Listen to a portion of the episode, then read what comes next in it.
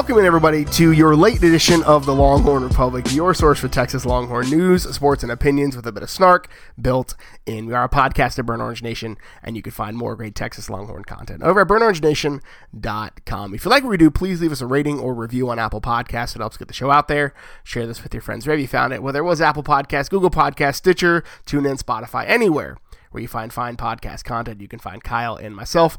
Connect with us on social media at Longhorn Pod. Shoot us an email, longhornrepublicpod at gmail.com. You can also catch us on our Facebook page where we do all of our post game live streams. Won't be one this week because, well, there's not a game by week. Hashtag what's up. But we will be back next week following what should be a uh, blowout against Kansas. My name is Gerald Goodridge. I'm your host this week, like I am every week. And I'm joined by a man who, like me, can no longer say he's never been ratioed. Kyle Carpenter. Kyle, how are you? It's good. It's good to have the haters. Uh, let the hate flow through you. I like to feel it. For those of you who follow us on Twitter, you saw people didn't like our takes. I still like our takes. Uh, it's good. It means you're. It means you're living, Gerald. It means you're saying things that are getting the people listening. If you're getting uh, Horatio Sands, if you're getting um, uh, ratio is really just Latin for rational. So um, that's not true. But uh, but uh, yeah, it's good. If you're if you're tweeting and you're not getting ratioed at least you know once every couple years, then then you ain't really you ain't really living, ain't really tweeting. You know, it's fine. Like you and I have have often said that we are we are cautiously optimistic, and so sometimes you know what our it's taken as sunshine pumping, and that's fine. It is what it is. But we're not here to talk about that. We're here to talk about a Texas team that managed to uh, eke out a win that probably shouldn't have been an eke out, but we'll talk about that in a little bit. The uh, other programs on campus had a fairly successful week, specifically the volleyball teams. We'll talk about that a little bit. Uh, and then we'll close the show out with some bang the drum. So, Texas, um, I'm just, just going to go ahead and say it survived a game that they probably should have won by 17,000 more points. Uh, the Texas Longhorns uh, welcomed in a West Virginia Mountaineers team that was good, but probably not as good as what the statistics said. Uh, the Texas defense showed up and showed out. I'll just go and say it like they have for basically the last five games, even though some points were scored on them.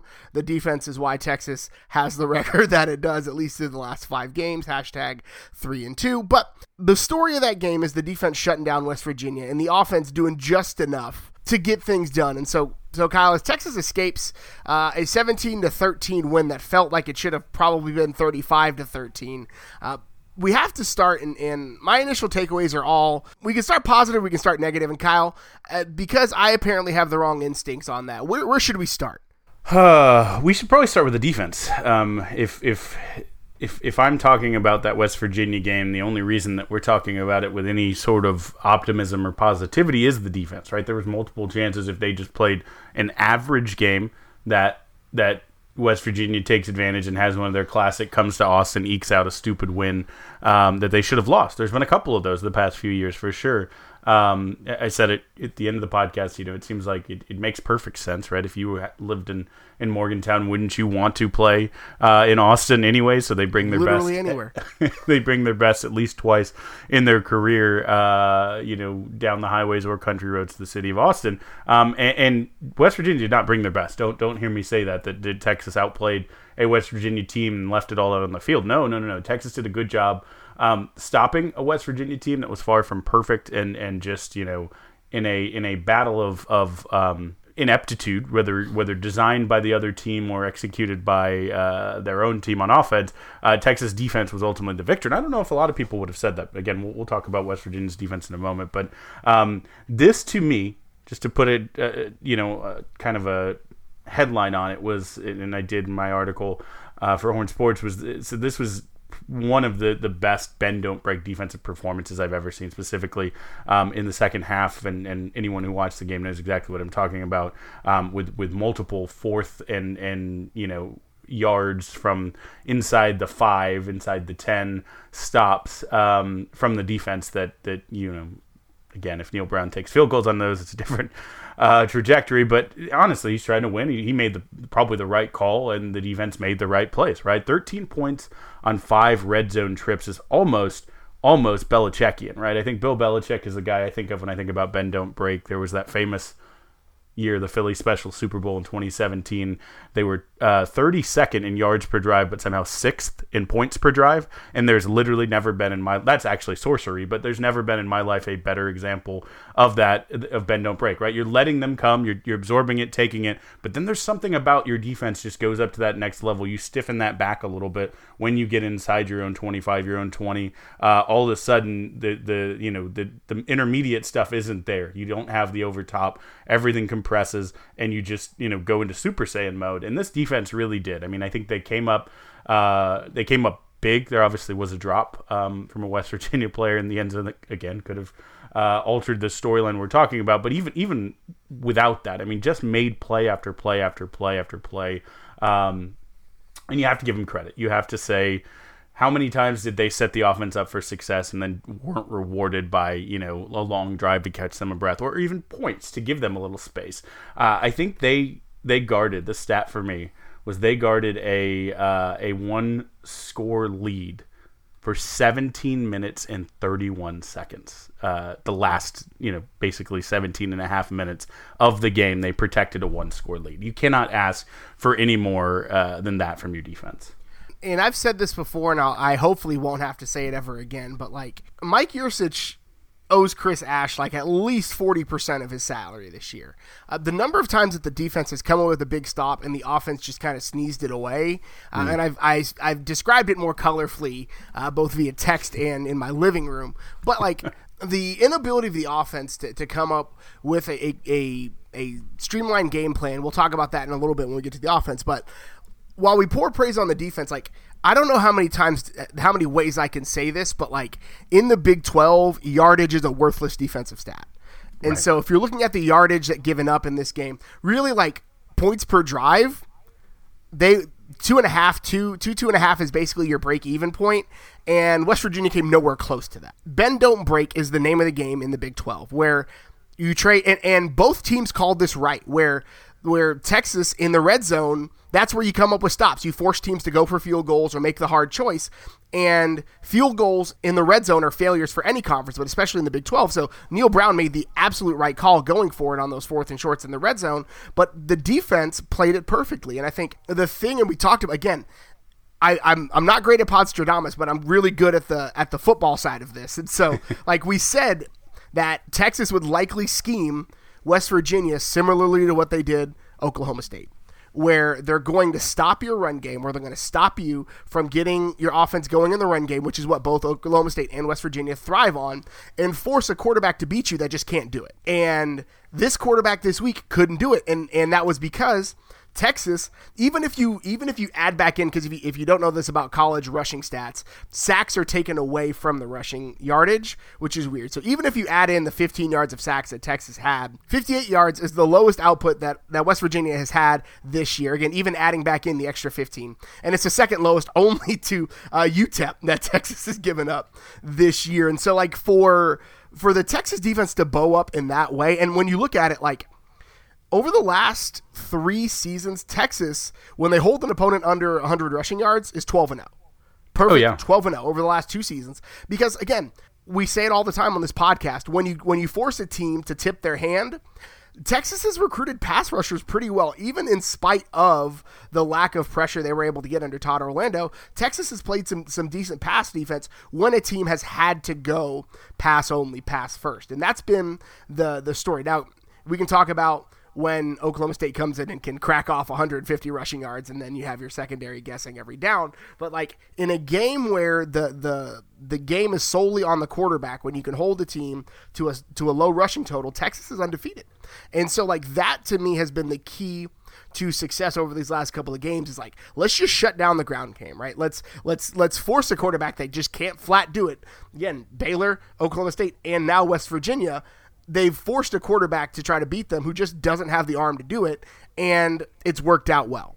Yeah, and the game within the game, right? You, have, you we, we we did say, you know, if Jarret Doege's beating you, you're having, you know, you, you have some some issues to, to clear up. But Neal Brown turned in, you know, a halftime performance with adjustments, a, a halftime adjustment that I thought was pretty great. I think they had 21 carries or 21 um, rushes, uh, no, 15 rushes, 21 yards, excuse me, in the in the first half. Uh, and Brown basically said, "What what do we do? We can't move. This Texas defensive line is utterly stout. I think again, like you said, some of those were sack yards, but still utterly stout.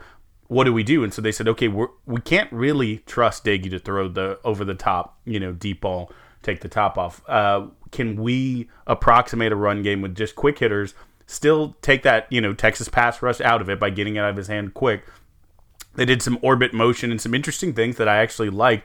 Um, but what they really did, I mean, Doege went uh, 19 for 27 in the second half for over 200 yards. And if you take away a throwaway, a drop, and uh, balls batted down at the line of scrimmage, he threw 22 times and only didn't complete two of them that he was attempting to complete downfield.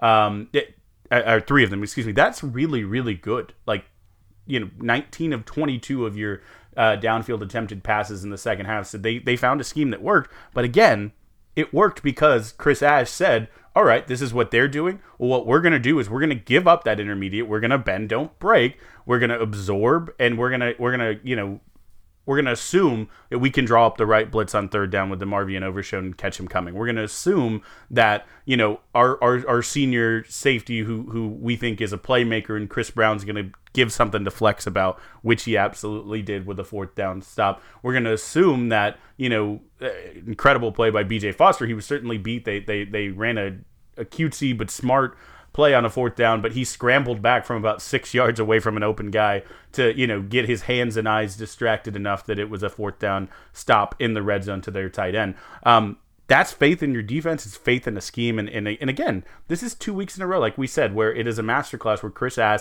proved that he is an incredible defensive coordinator who is fit for the Big 12. I mean, it, it's all about scheme. It's all about uh, not giving up points. And and ultimately, I mean, I, I think we'll, we'll talk about individuals here in just a second in the defense because I think there's some guys who deserve shouting uh, shouting out. But I, I, had one more stat for you, Gerald, that I really wanted uh, wanted you to hear. So even before this game, Texas was good in the red zone. I just didn't realize quite how good till I started doing the research. So, like we always talk about, Gerald and I say a field goal in the red zone is a win for the defense in the Big 12. We've said that many times on this podcast. So, taking that into account, Texas, when I went through and looked at stats of red zone trips uh, in touchdown percentage, uh, is at 58%, was about 22nd um, in, in the country. So, top 25 there. However, because they've been don't break so frequently, and there is maybe some uh, some some infamy and, and, ignominy in this step, but uh, they are second in the nation coming into this week in defensive red zone uh, trips without a touchdown. So the the offense has got there a lot and came away without a touchdown. And after adding four more to this, they actually I think passed Syracuse to be number one in the nation in red zone trips in which the other uh, offense did not score a touchdown. So that's incredible to me. That is something that is an identity, and that's what we've been asking for: is can we get an identity for this defense and for this Texas team? And I think that that identity is emerging as a team that's downfield and physical, which is what we have been praying for. We've been offering burnt and grain offerings for the last three seasons for this to be a downfield physical team, and, and it starts. Uh, we talk. We can we can talk really two groups that I think have um, really exemplified that, and that's a defensive line basically just playing a yard and a half beyond the, the line of scrimmage. It's like, hey, we're going to take this first yard from you and not let you have it.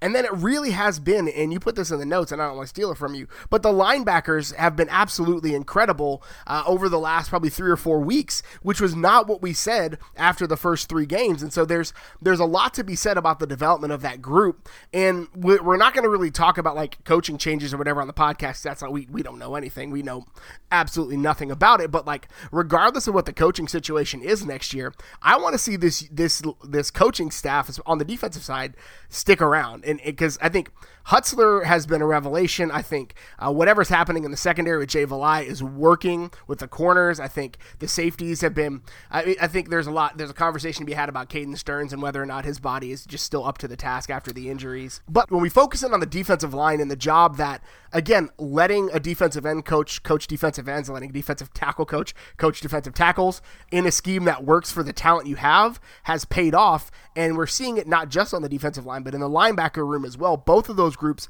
are absolutely thriving, and it's been a pleasure to watch over the last three to four games. Yeah, you're absolutely right, and I think I think Coleman Hutzler is a guy we didn't really know what to read on. We we were optimistic. We looked at his resume, we thought some things, but um, look, just take his, his tenure in Texas and judge him on that. I think right now he's potentially our, our best hire of the season if you look purely at development of what he's done in a short turnaround from week one, week two, you know, what our linebackers are doing. And I'm not just talking about DeMarvion Overshown, who who absolutely is growing every game and turning into, you know, the perfect Big 12 linebacker, but but Juwan Mitchell, who I mean early in the season just was missing tackle. I mean, you think that Tech game, how many missed tackles our linebackers had? You know, certainly it was a liability. Absolutely. And now they are. I mean, it looks like a well polished top of you know quarter of the Big Twelve unit with the potential to, to be even higher. And and like I said, as Overshown gets better and better and is adding new and new things, and and and again also doing the old things. He did it again this week, where where had you know I think eight tackles, two for a loss, a sack and that beautiful pass breakup because you can put your linebacker in one-on-one coverage when he was a five-star safety who has that in the bag. You know, he's not forgetting the old stuff. Um, you know, it, it allows you to do some really good things. But I, if you're going to run this bend don't break, it requires sure tackling. Chris Ash came in, changed their tackling style. Tech, it was ugly, but really since then they've cleaned it up and it's getting better and better. And we're not talking about missed tackles anymore, and that's incredible. So that goes to the linebackers coach, to the secondary coach, certainly the defensive line. And I do think you have to call specifically out the defensive line this week, right? We talked about Overshown, um, you, you know incredible game, but I think the, the defensive line with a next man up mentality. I mean, Coburn going out. Let's hope that's not incredibly serious because you know the team is significantly better with him uh, there. But there was a point, Gerald. I, I, I, paused it and wrote it down. There was a point um, when when the front seven included Sawyer Goram-Welch, true freshman, which on, Dub. was shocked to see him out there, but you know, good for you, Jet Bush and David Gbenda. Um, probably not the names we have been talking about a bunch on this podcast. Probably not the names that casual fans are particularly aware of. Um, and I think on that play, Benda filled a hole to get like a, a rush for zero yards, stepped up in, in the B gap, and and you know like. I, that's great. Like if, if if we're coaching first level and second level to where we can have this much rotation, I mean, I mean, T'Vondre Sweat came in and, and basically made us not miss Keondre Coburn. Like that's incredible. Good, good good for you. I mean, that's that's a, a feat to do. I thought Sweat was one of the best players on on the field, without a doubt. Um, you know, batting down passes, just getting in there, disrupting things. Uh, certainly.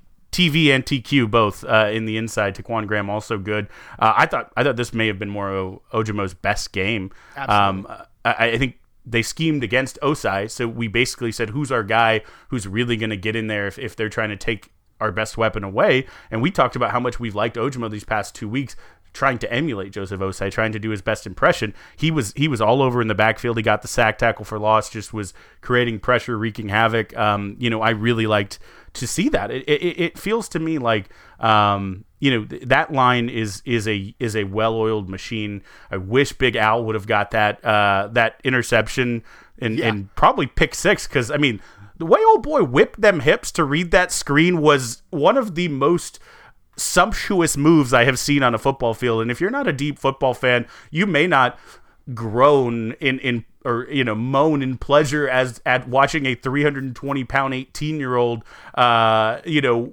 quickly with this with yeah, sure. With the with the speed of uh, you know, a bullet train, he hyperlooped his hips from going one direction, whipped him around to read a screen and break in and almost intercept a pass that again he he was seeing pick six uh, ahead of him. Unfortunately, in true Texas fashion, of course, they scored two plays later because you know we can't have nice things. But uh, y- you know that was their only touchdown, and it was almost negated by an incredible play by the defensive line. So I just love that we are talking depth. We're talking guys further down. We're talking, you know, everyone's performing at the top. Um, we're talking accountability, honestly, right? This was not the best Caden Sterns game. We, you talked about his body up to the task. There was a point that uninjured, he was pulled out. Coaches were talking to him and then put back in. And and hey, he responded. He kept playing his butt off. Again, he had a couple mistakes. Um, basically, both of the potential touchdowns were on him.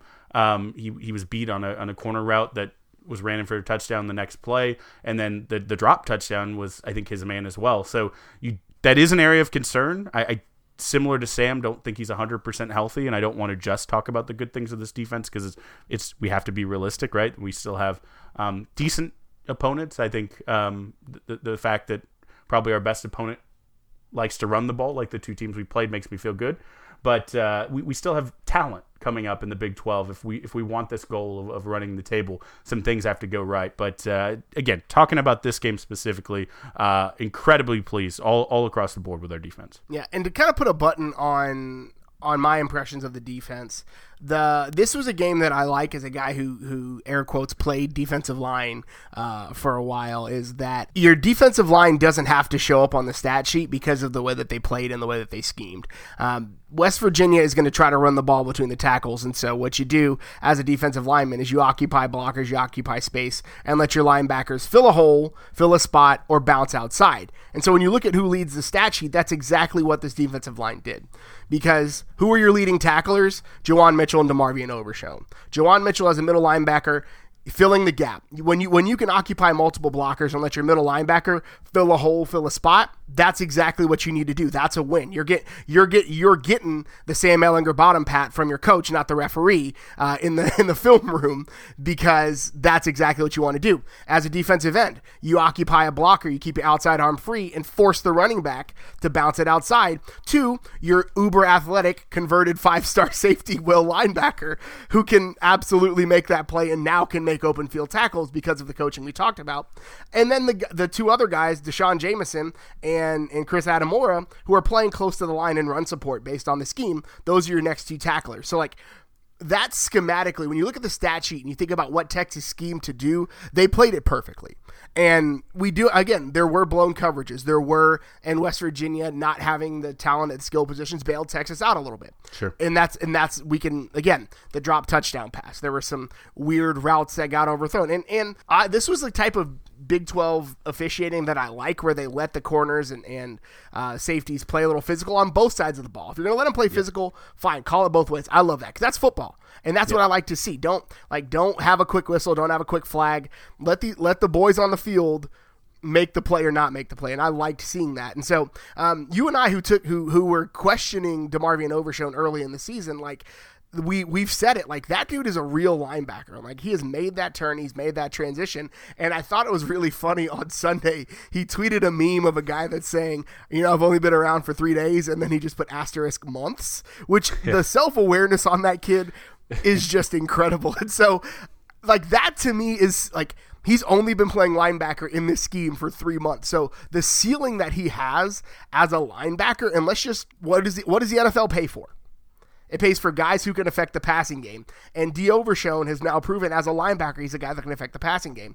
And that to me is absolutely the the brightest spot on the defense, the full of bright spots, is the upside that D. Overshown has now that he's fully made the transition. Yeah, and, and right here, I'm going to go ahead and propose a new nickname on this very podcast. Just came to me. I'm going to call him the Sharp from ARP. Uh, of course, from ARP, Texas. He's a sharp man. He's learning positions. So the Sharp from ARP, 88.7 this week from Pro Football Focus is best by far. Just great. I loved it. I think you know, bravo, bravo, do. So it wasn't all bright spots for, for Texas. There were there were some struggles in the other two phases of the game, and so we do. We'll, we'll start and we'll talk about um, the special teams real quickly uh, because there's not a ton to talk about. So I wanted to just slide that in there. Um, but again. Uh, Ryan Bujcevski had a, had a great game, and then for the second year in a row, sees his uh, season end early due to an injury. He was averaging before the injury 43 3 a punt, and five of his six, I believe, went uh, inside the five. Now, that is also thanks to some great gunning on the outside from mm-hmm. the rest of the team. So, um, we'll see what that turns out with because uh, Cameron Dicker, the kicker, is now Cameron Dicker, the punter, as well, uh, who punted uh, in high school. But um, it's been a minute and we'll see how it goes. Dicker was one of two, hit from 34 and kind of pushed one from 46. Like it looked like it was. It, looked like it was just a weird sequence of, of weird snap, weird hold, weird steps. I'm not sure um, what happened there, but he, he kept the, the, the kick return game from being an issue for Texas. There there's the special teams unit continues to be a mixed bag, and I think um, it seemed like Bujcevski had turned the corner before the injury happened. Uh, yeah, that's tough, man. And, and uh, folks, we might just have an answer on what the future looks like at that position. Keep listening to this podcast. We we bring you the the, the details on, on kicking punting. Obviously, it's Texas foremost kicking punting podcast.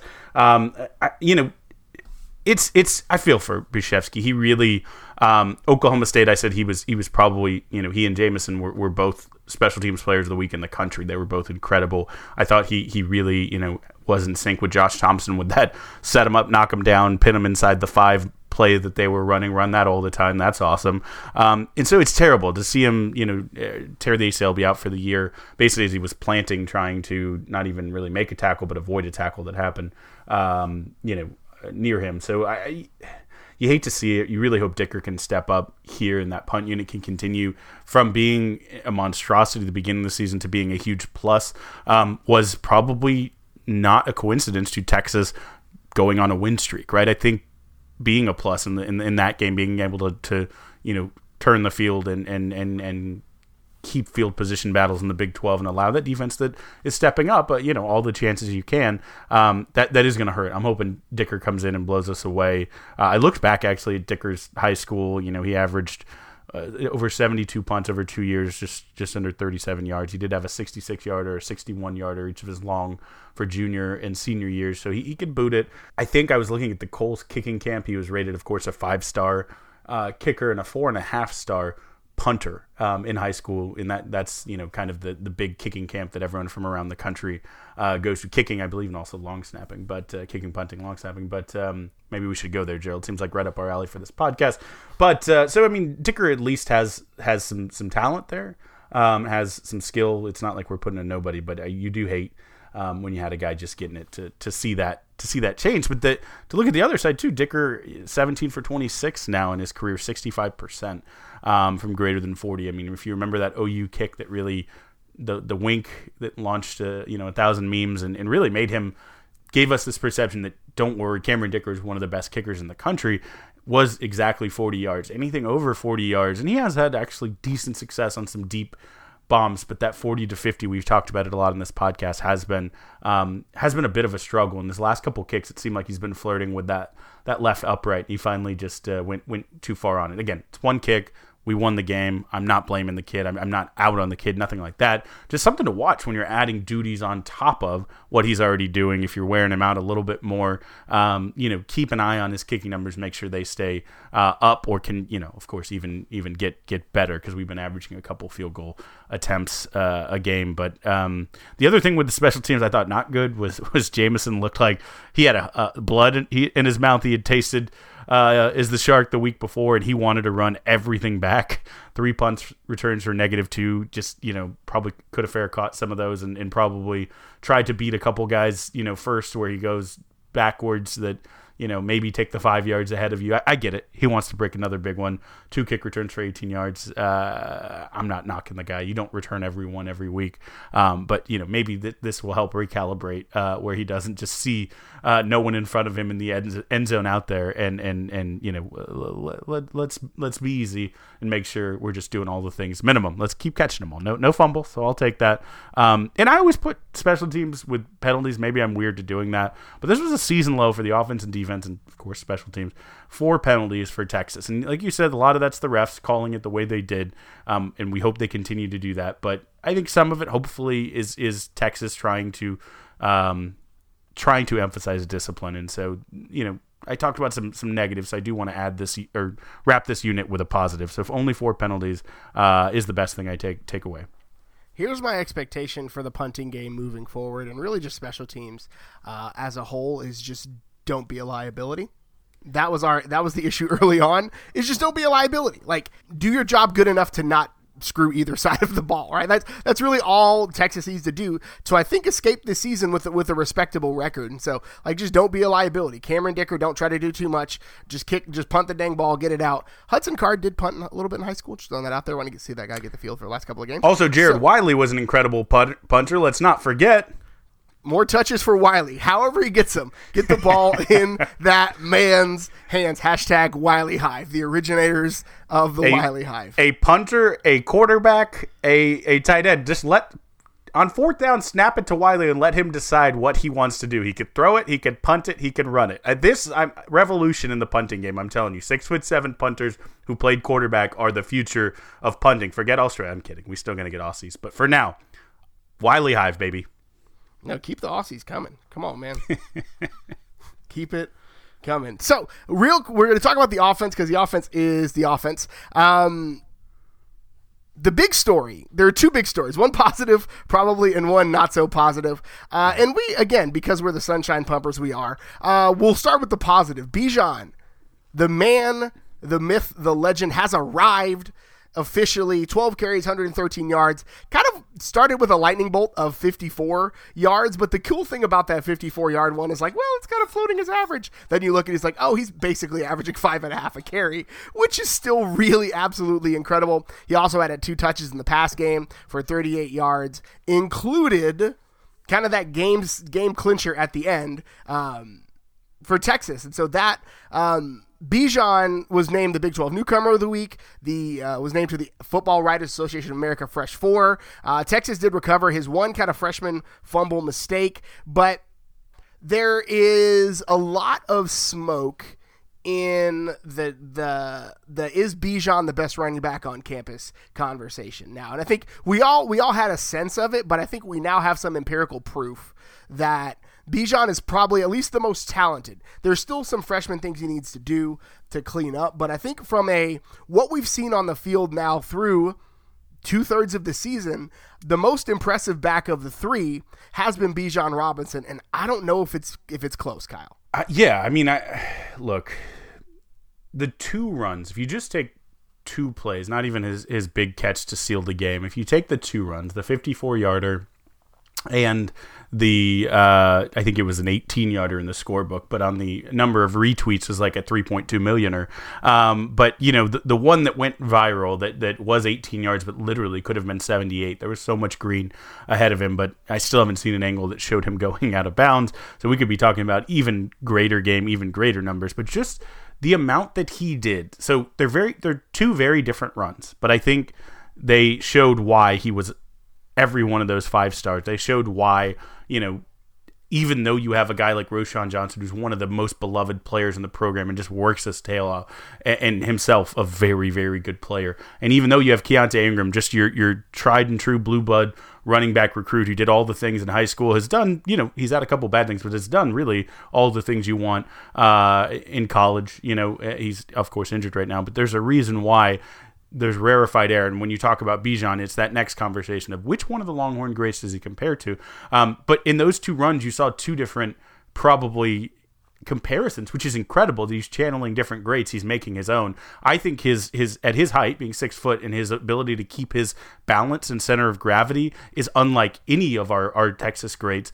Um, his you know the the stiff arm, the spin off of defenders hitting him, and, and, and the power run. You know, some would say Earl. I you know more modern maybe gives gives Ricky, but but that 54 yarder is Jamaal Charles esque. I mean to a T. You have a hole. It's one wiggle. It's a sidestep. You know side sidestep wiggle, you're still going forward, you just move your line and you hit the hole hard, right? That's it. You hit it fast and hard. And then, of course, look, I am not going to pretend like you do that without good blocking, right?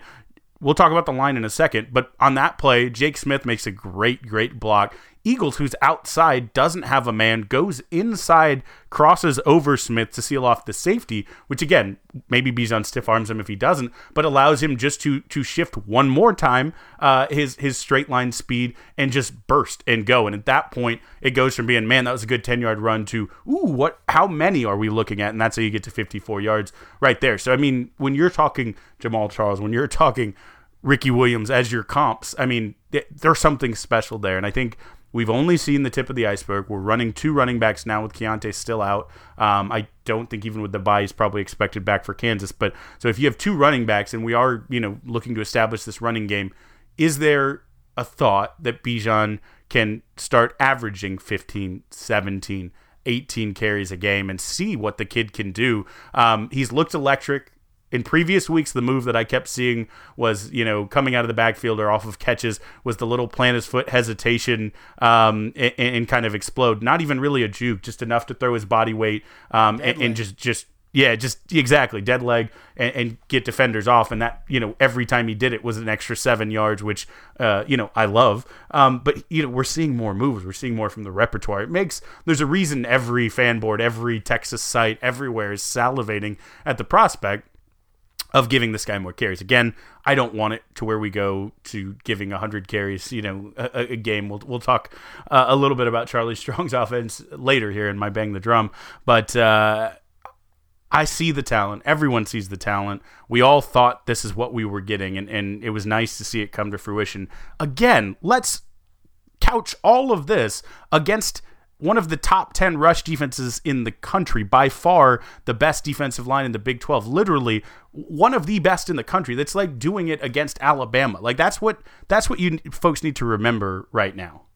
Yeah, and and I think the Jamaal Charles comparison comes from his ability to make a guy miss in the hole which mm-hmm. I've there's only one running back at Texas that I've seen do that at least in modern like the way Jamaal Charles could slightly shift his body, uh, make one guy miss in the back at full speed is legendary, right? And like it's impossible to compare a guy who ran a four three five I think in high school to anybody uh, that's ever played yeah. the running back position at Texas. But the the comp that most people make for Bijan Robinson is Alvin, Alvin Kamara, and that makes mm. complete sense, right? When you think mm-hmm. of when you think of the running back of the future and, and, we're trying to take off the burnt orange colored glasses on this, but like it's it's hard not to. When you look at a guy with that size, that combination of size and speed, and really the acceleration and the way and the the calls for twenty carries a game worries me just because of the way we don't know what we're going to get from the offensive line all the time. 20 carries a game, if that's your game plan, I think is a losing losing effort. But I think if it's 20 touches a game, I'm way more comfortable with that because when you look at the, the ways and the plays that that Bijan made, it was when he was in space and had some room to operate. That that 54 yarder was because it was kind of an off tackle and he made a guy miss and, and really he had a lot of room to operate. Right, there was a lot of green space in front of him for him to play chess with a much less athletic defensive back. Right, and and that's that's really where I think Bijan is going to be the most effective until Texas figures out the offensive line issues. Is like how do we get are probably most, at least when you look at talent to, for talent's sake, talented offensive weapon, get him in space and let him make a play and let him just be athletically gifted. Like that is is the Rubik's cube that Texas needs to figure out on offense. So is it, you know, those off tackles? Is it that the speed option that they ran to like Kai Money and to, to Malcolm Epps? Like again, I, I hate that play call, but like how do how do we create that type of space for a player like Bijan? How do we create that? Because if that if that's a player, uh, and don't get me wrong, Kai Money, there's like dude, dude has came up and, and really he's made some plays for Texas. Don't hear me sure. saying that, but like that's not a play that should go to Kai Money in, in a conference game that you have to win, right? So like, how do we scheme Bijan into those situations? How do you scheme a guy like a guy who's again your most talented offensive player on? And again, not saying like like he's more important or whatever. Like you're gonna hear what you're gonna hear, whatever. But like when when you look at like talent just walking on campus, sure. right? God given, born from the womb talent. Bijan Robinson is probably the most talented guy on this team. And so when you look at like what he is able to do getting him in space. That's the way to do it. Like 20 carries doesn't move me, but 20 touches, whether it's a swing pass, whether it's a screen, whether it's a you know whether it's a whether it's a, an RPO where he kind of squeaks out on the backside, right? A bootleg, whatever it may be. Like that to me is the recipe for success with Bijan because you don't know what this offensive line is going to do. And and well, we'll talk about that in just a moment. But like, the offensive line played well this game. We can't really say that the offensive line was a liability that they have been in recent years because again, you don't crack off those runs without at least some some operating space in the backfield. Um, and they they I mean they gave only gave up one sack to a team that features not one but two stills. So like the offensive line played really, really well this weekend. Don't hear us diminishing what they did because they, they turned in, I would say, probably the best performance I've seen from a Texas offensive line this year. Yeah, absolutely, absolutely. And and hey, give give Cade Brewer credit. He also came across, I think, uh, and and sprung, you know, that that first run of Bijan's, and, and we've where we've criticized, we have to praise. We always say that where where we praise, we have to criticize, right? Let's be fair and, and balanced. If you want, you know, pure sunshine or pure uh, the sky is falling. There are other podcasts and other uh, sites that you can get your information. Gerald and I are always going to try to remain something of, of uh, a healthy balance, right? And so, yeah, let's praise Cade Brewer on, on the block on that play. Let's praise the offensive line, honestly, against a really incredible um, unit. They also kept Sam clean, right? This was one of the first games that it didn't feel like Sam was, was running for his life. And if you would have asked me before the season to circle the one that was most likely for that, it would have been this this week. Um, so give them a ton of credit, right? Uh, they, they were not, oh my gosh, they're blowing people off. They're elite. This is the best offensive line. But we didn't have to talk about them. They were pretty good. They gave the running backs room. They kept Sam's jersey clean for the most part. Um, one sack, only a couple, you know, pressures. So um, that helps, right? And and let's talk about it. Right? Let's let's talk about Sam. Um, Sam isn't 100%. We know that. Like we're, we're not going to sit here and and pretend anything is or isn't what it is, right? I mean, he's he's been a bit up and down. Uh, I'm going to talk about uh, his his throwing numbers in my bang the drum as well, and his his struggle with the deep ball. But um, when asked this week, and everyone was wondering about it, is is he hurt? Um, no one is is confirming or denying or saying anything more than hey, it's football season. Everyone's body breaks and everyone gets hurt. Look, he's taking a lot of hits. Uh, this is the first week we really got to keep him clean. I mean, the, folks aren't really denying it, but I mean, remember he played last year with a broken or fractured rib, like Sam has been hurt a lot of his career. He, the way he plays, he takes uh, a, a, lot of hits, but it came to kind of head in in this game.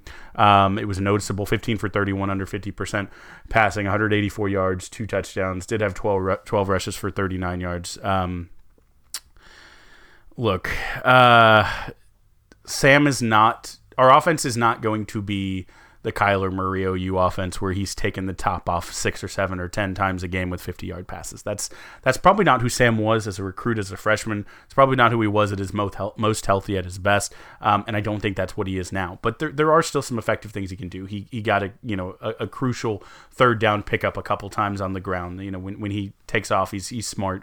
Um, he, he's a he's efficient. He he hit you know, majority of his short passes when he needed to. He, he did miss some on some key third downs that, you know, you, you could have seen him do a little better. He, he, I thought, got some good help from his receivers. I thought Jake Smith, his, his catch going out of bounds was incredible on that out route.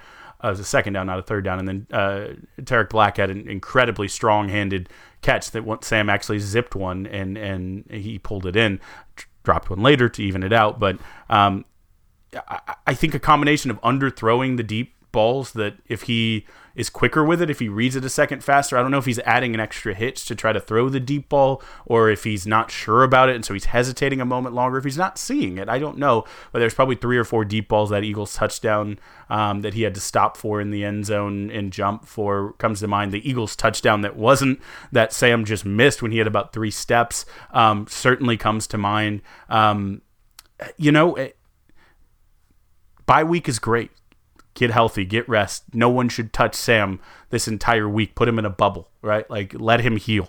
Um, Kansas, I don't want to see him get touched much in the coming week either. So take a couple weeks. We'll, we'll talk about that. Let him get healthy. I don't know that two weeks fixes four years worth of hits and ails. Um, but let's get him to his best self. Let's get him to how he felt when he was playing UTEP. Again, it's UTEP, but he looked like he was zipping the ball. He looked like he was reading quick. He looked like he was getting the ball out of his hands on time. Let's get back to there, even to Texas Tech. Let's get back to the beginning of the season before really the, the, the hits started taking their toll. The bye week, and again, this is always the dumbest thing, right? The bye week came at the right time uh, because you know, Tom Herman said in, in a press press address that uh, he's not really sure where the, the news that Sam is playing injured comes from, but like they said it on the TV broadcast on Saturday, and also like we have eyes. So like if if Sam is not playing injured, then there's something really something's rotten in the state of Denmark. If Sam's not playing injured, um, and if Sam is playing injured, then we understand why he's he's struggling and, and missing on some passes that we've seen him hit time and time again. And I think there's also something to be said about the relationship and the turnover at wide receiver, right? Sam doesn't have the the security blanket that is Devin Duvernay or Collin Johnson. And, and we saw last year even um, the games where I think Sam had his strongest performances were not Devin Duvernay games, but were Collin Johnson games, where Collin Johnson was able to even even just having the security blanket of having Collin Johnson having a safety over the top of him changed some things for Sam in the passing game. And so I think that's again why I think Devin Duvernay was able to to get a lot underneath because there wasn't a safety because they were like, hey, we're going to double team the guy that's enormous. Uh, so there's there's a lot to be said about like is it is it a relationship with the receivers thing? Is it a chemistry with the receivers thing? Is it a which is all stuff that you work out when you have spring practice, which is all stuff that you work out when you're not installing an offense 3 months prior to the season. So there's a lot to be said about where the struggles are coming from, but I think for for Texas, thankfully they've got to tune up against Kansas. We'll just go and say Kansas is, I think, somehow worse than they've ever been, uh, which is weird to say. But well, granted, Pooka Williams opted out because like, hey, I'm not going to play for free anymore in front of you jokers. So like, there's there's there's a lot to be said about giving getting hopefully they can get Sam out of the game early against Kansas. Hopefully they can get Hudson Card or, or Casey Thompson some reps against Kansas because they shouldn't need Sam to win that game. They should not need Sam to win that game. And so if the defense can come out and pitch another one of these and the Texas offense can just win on sheer talent alone in the first half. Hopefully, they can get Sam out of the game early and keep those hits from continuing to accumulate on his body. My my hot take. We'll talk about our Kansas preview. I would love to see a quarterback a quarter. Let's go Sam, Casey, Hudson, and get JQJ in there in the fourth quarter. Let's get a quarterback a quarter against Kansas. That's my my uh, bold strategy. I don't know if it'll happen, but hey, come on. So, all right, Jill. I do want to talk quickly about those receivers because I, I think I've seen a lot of talk about the receivers not helping Sam. Jake Smith had, you know, three catches for 60 yards in that touchdown. Sam missed Eagles on a pass um, the play before and then hit uh, hit Jake Smith the next time for the touchdown, so kind of made up for it. Like I said, great uh, catch from Smith, blocked well all day. Eagles, man, we're talking about the Eagles game. If Sam doesn't miss him on two different touchdowns, he had four catches for 43 yards, did most of that work underneath. It was catching the third down, you know, when they have soft coverage with it with an eight yard uh, in route, or or you know, um, catching that touchdown on a on a mesh across and then getting it upfield. It wasn't the typical outside receiver, Brennan Eagles, go deep forty yards. I'm gonna try to hit you. Um, he did that and he was open. You could have easily added hundred yards and two more touchdowns, and we're talking about a six catch, 150 yard, three touchdown day, which would be epic. Um, but you know, still, I think Sam gave him a jump ball on that underthrow. Maybe Eagles could have caught that, but you know, I, I, thought both of those guys played well. They were the two who showed out for me. Obviously, Bijan had the good catch, but but where's everyone else? To me, with the receivers, what you know, Josh Moore um, really not being existent in this game.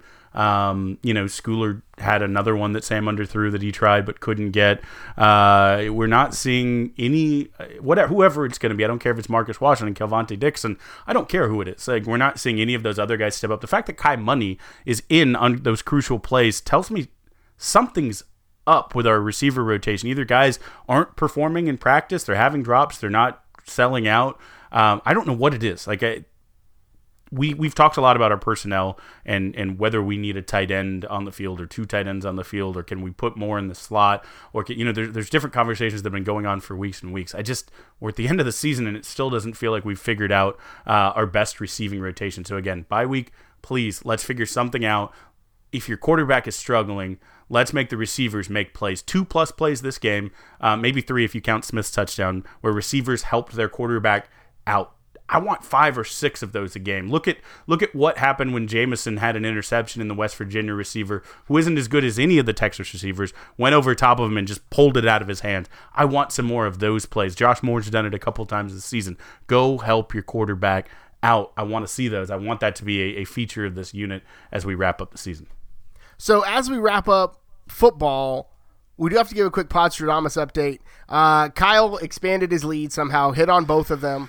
Uh, thanks to Bijan, you should probably go ahead and give him at least three of your points. Um, but beat, uh, 142 yards from the running back beats your 130 prediction, uh, and under 80 for any West Virginia wide receiver. They finished out at 71. I hit on the Leddie Brown. I said 100. He only got 47. Uh, I thought Sam would hit 200. He had 184. Maybe one of those passes is on point. I hit it. You know, we're, we're it's a game of inches, Kyle, and Podstradamus is a game of me not being very good at it, and that's just okay.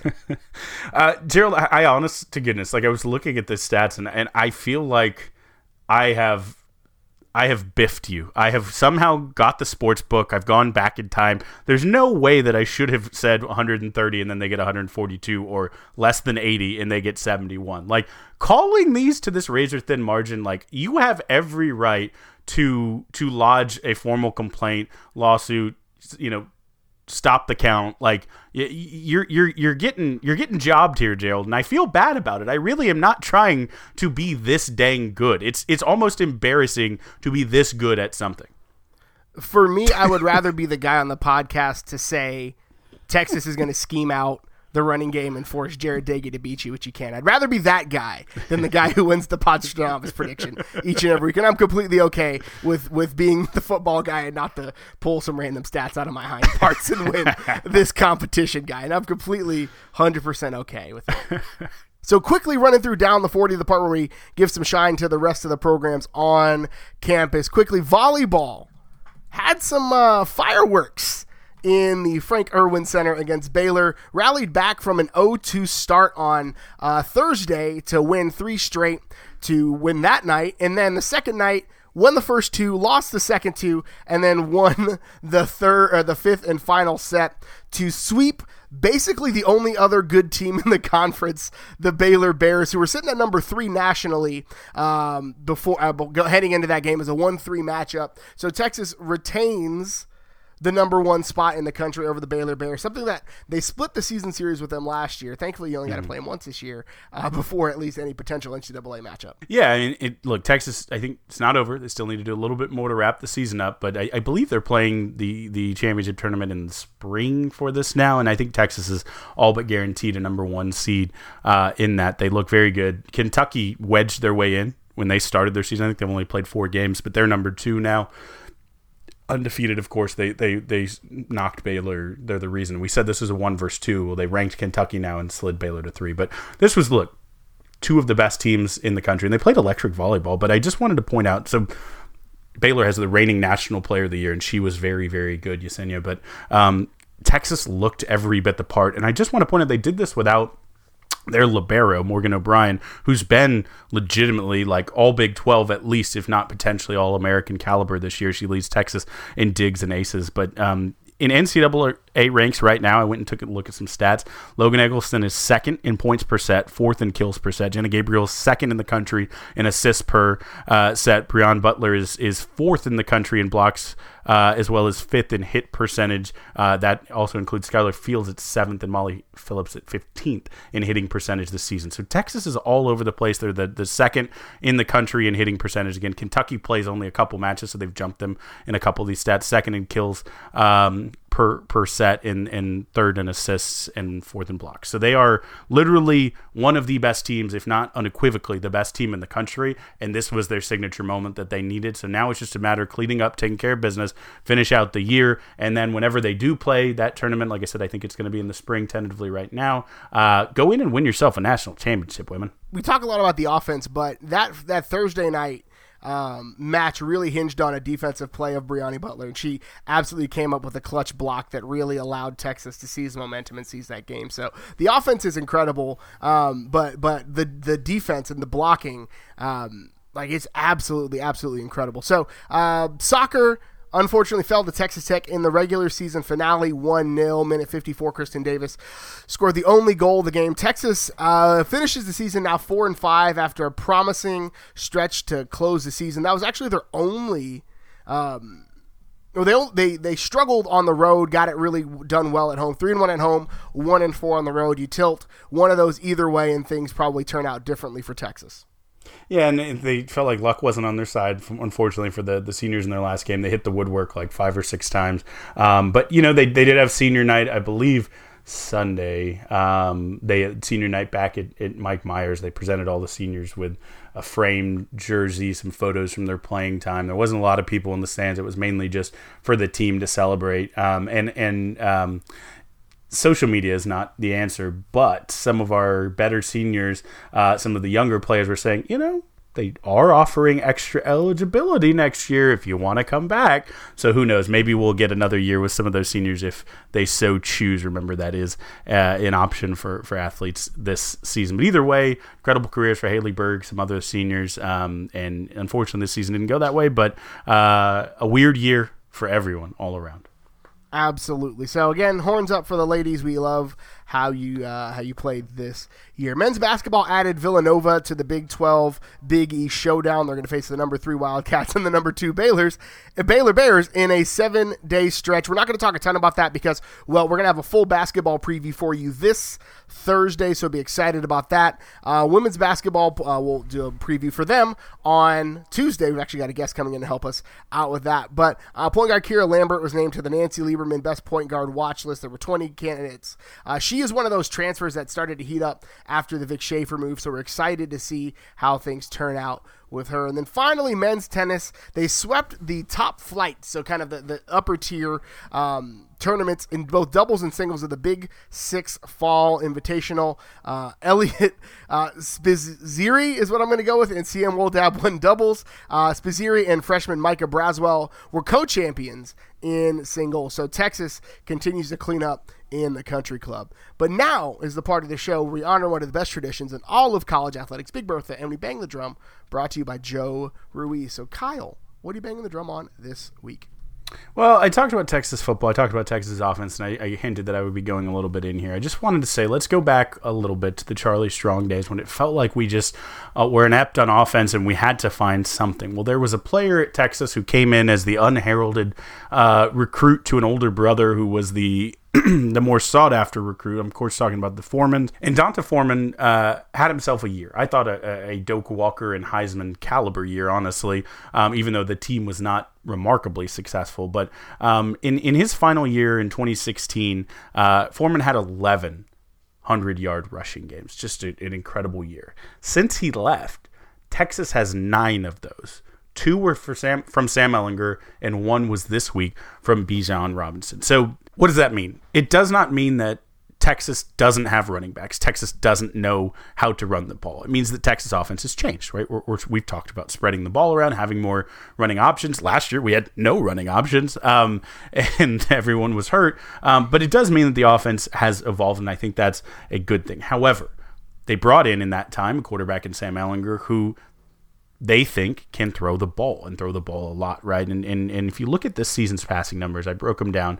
In the intermediate, in the short, and behind the line of scrimmage, Sam has been pretty good, right? I think he's completed like 90% behind the line, almost 80% of his short, you know, under 10 yard, uh, or 75% of his under 10 yard passes. So he's, he's doing fine. In the intermediate, um, the 10 to 20 yard passes, he's actually been pretty good. He's 27 to 39, around 69%. He has 560 yards from those uh, 27 uh, completions. Eight touchdowns have come out of there, uh, and only one interception. But if you look at the deep ball, Sam is completing 14 for 55. That's 25.5%. Uh, 480 he actually has less on the deep ball than the intermediate. Six touchdowns, but three interceptions uh, out of those passes. Um, and if you compare that to the 2019 stats, he's down about 14% in his completions. His yards, you know, are anemic. He had uh, 1,129 last year. He's at 480, and touchdowns are about half. He's got six this year compared to 13 in that range.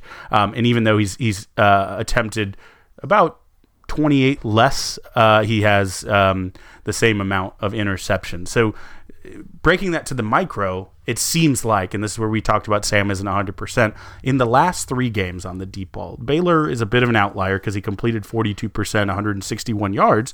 He did have an interception, but a, a, good chunk of that 161 came on a Tarik Black busted coverage that there was no one for 20 yards around him. I guarantee that they could have had a uh, Dr. Pepper fan moment where a fan came down on the field, won a contest, and got to throw that pass and could have completed it. He was that wide open, but nonetheless, since then, he was one for four against Oklahoma State for 41 yards. That was that Brennan Eagles pass and a touchdown.